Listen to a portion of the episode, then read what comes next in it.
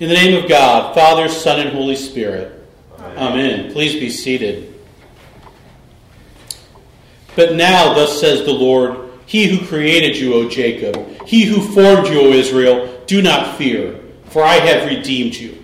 I have called you by name. You are mine.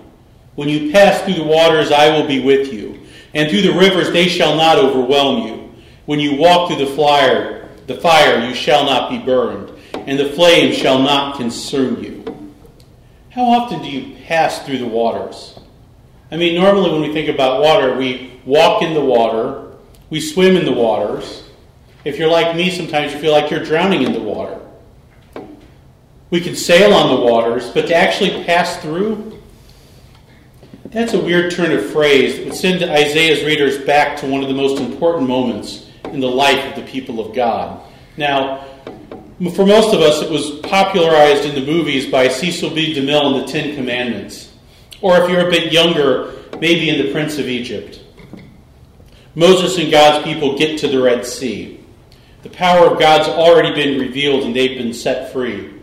But now they can see the armies on their way to bring them back into slavery. And the people watching them come start getting angry at Moses. Is it because there are no graves in Egypt that you brought us in the desert to die? Now that's the first question that they asked in Exodus chapter fourteen. And Moses, after listening to them for a few moments, gives a response that gives us one of those important truths in life. Sometimes we don't know what the Lord's plan is, but we know He's faithful. Hearing the question, Moses tells the crowd, "Now watch, stand still and see the salvation of God." And God whispers back, "Why are you crying out to me? Tell the Israelites to move on." And then He tells Moses to raise his staff and stretch out your hand. They will pass through the waters. And then we get to that moment that's burned into a lot of our minds from those movies. Moses' hands stretch out, staff in one of them, and we watch on either side as the waters part. And we see the fish swimming around like you're in an aquarium. And the ground is suddenly hard enough for God's people and their animals and their wagons and their carts to pass on safely. And they are saved. And that's what Isaiah has in mind here. Something they all had in common. The day when Moses and all of their ancestors were saved. It's a story they knew by heart. It's a story they read and remembered every Passover. The story of when they were freed from slavery. The voice of the Lord is upon the waters. The God of glory thunders. The Lord is upon the mighty waters. The voice of the Lord is a powerful voice. The voice of the Lord is a voice of splendor. Now, when we read about creation, we read that the earth was formless and empty. Darkness was over the surface of the deep, and the Spirit of God was hovering over the waters. And then God said, "Let there be light." And there was light. God's voice thunders throughout creation. As we read a couple of weeks ago, all things came into being through Him, and without Him not one thing came into being, what has come into being. And while creation was going on, Jesus was there. Keep that in your heart and in your mind as we look at our gospel this morning. As the people were filled with expectation, and all were questioning their hearts concerning John, whether he might be the Messiah. Now, with our distance, two millennia later, we forget the power that John's preaching had. Think back to two thousand two for a moment. Since I know most of you are at home, don't look at your phone, don't Google anything. What happened in two thousand two that you remember that was important to the world or to our nation? Anyone remember the Winter Olympics that year? Anyone remember where they were held? Salt Lake City. Salt Lake City. Now, which movie had the biggest box office that year? Anybody remember that? The better question is, who was playing Spider-Man at the time?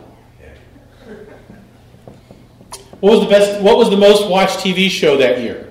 What was the most read book, or the most sold book at least? How about something more personal?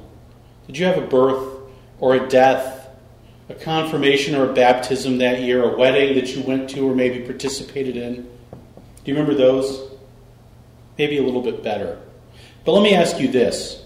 Can you remember a sermon you heard from two thousand two? Anybody?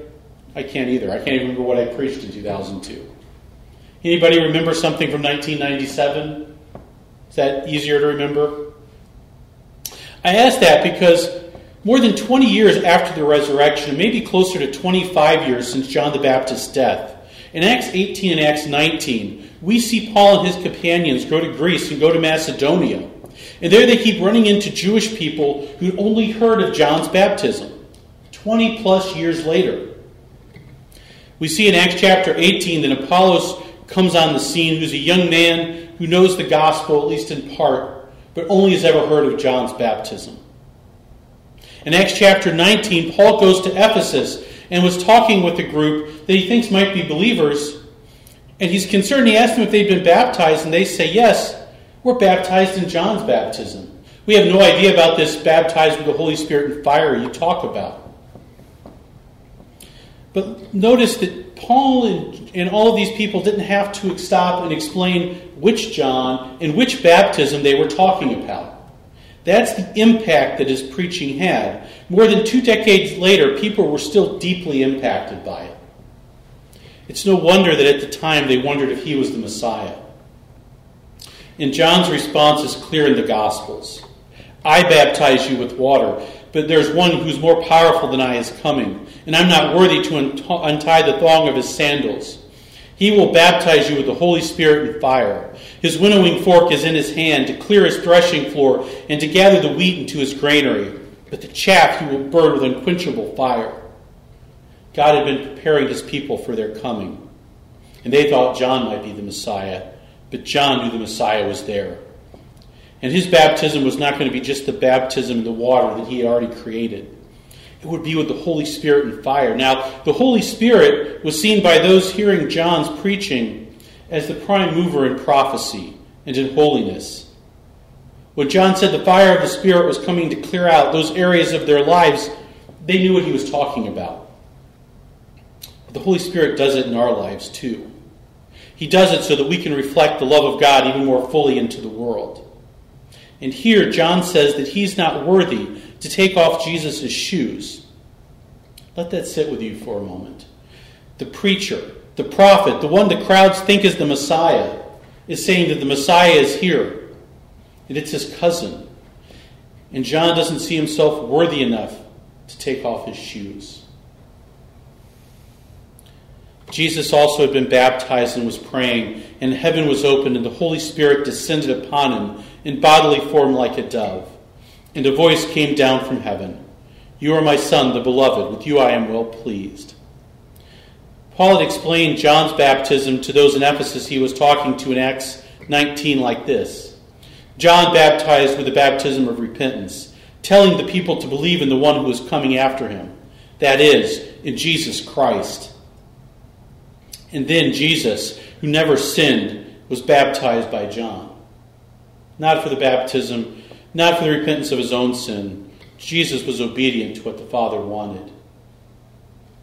And then we read in Acts this morning, "Now when the apostles at Jerusalem heard Samaria had accepted the word of God, they sent Peter and John to them. The two went down and prayed for them that they might receive the Holy Spirit. For as yet the Spirit had not come upon any of them. They had only been baptized in the name of the Lord Jesus. Then Peter and John laid their hands on them, and they received the Holy Spirit." When the religious enemies of the Jewish people came into God's family, the apostles sent Peter and John to confirm what had happened. And just like John promised, the Samaritans, just like the apostles and the others on the day of Pentecost, like the Ethiopian eunuch, like Cornelius and his family, those in Ephesus who knew only John's baptism, they were baptized in water and then in the Holy Spirit and fire, just like we are. This morning we remember the baptism of our Lord. And not in the way I thought we would be remembered on Monday. We're in a season where many are sick and many more are already feeling isolated and lonely again. I know I've talked to them this week. Where we're not sure what to do or who is right, but we still need to shine the light of Christ brightly. When I'm done preaching this morning, we're going to turn to page two hundred ninety-two in our Book of Common Prayer and reaffirm our baptismal vows. But this morning, as you answer those questions, and as we affirm our faith and our beliefs, let the Holy Spirit show you and show me the areas in our lives where we need the chaff still to be cleared, so that no matter what is happening around us, no matter what's happening in the world over the next few weeks, we can reflect the love of God even more fully into the world. Amen.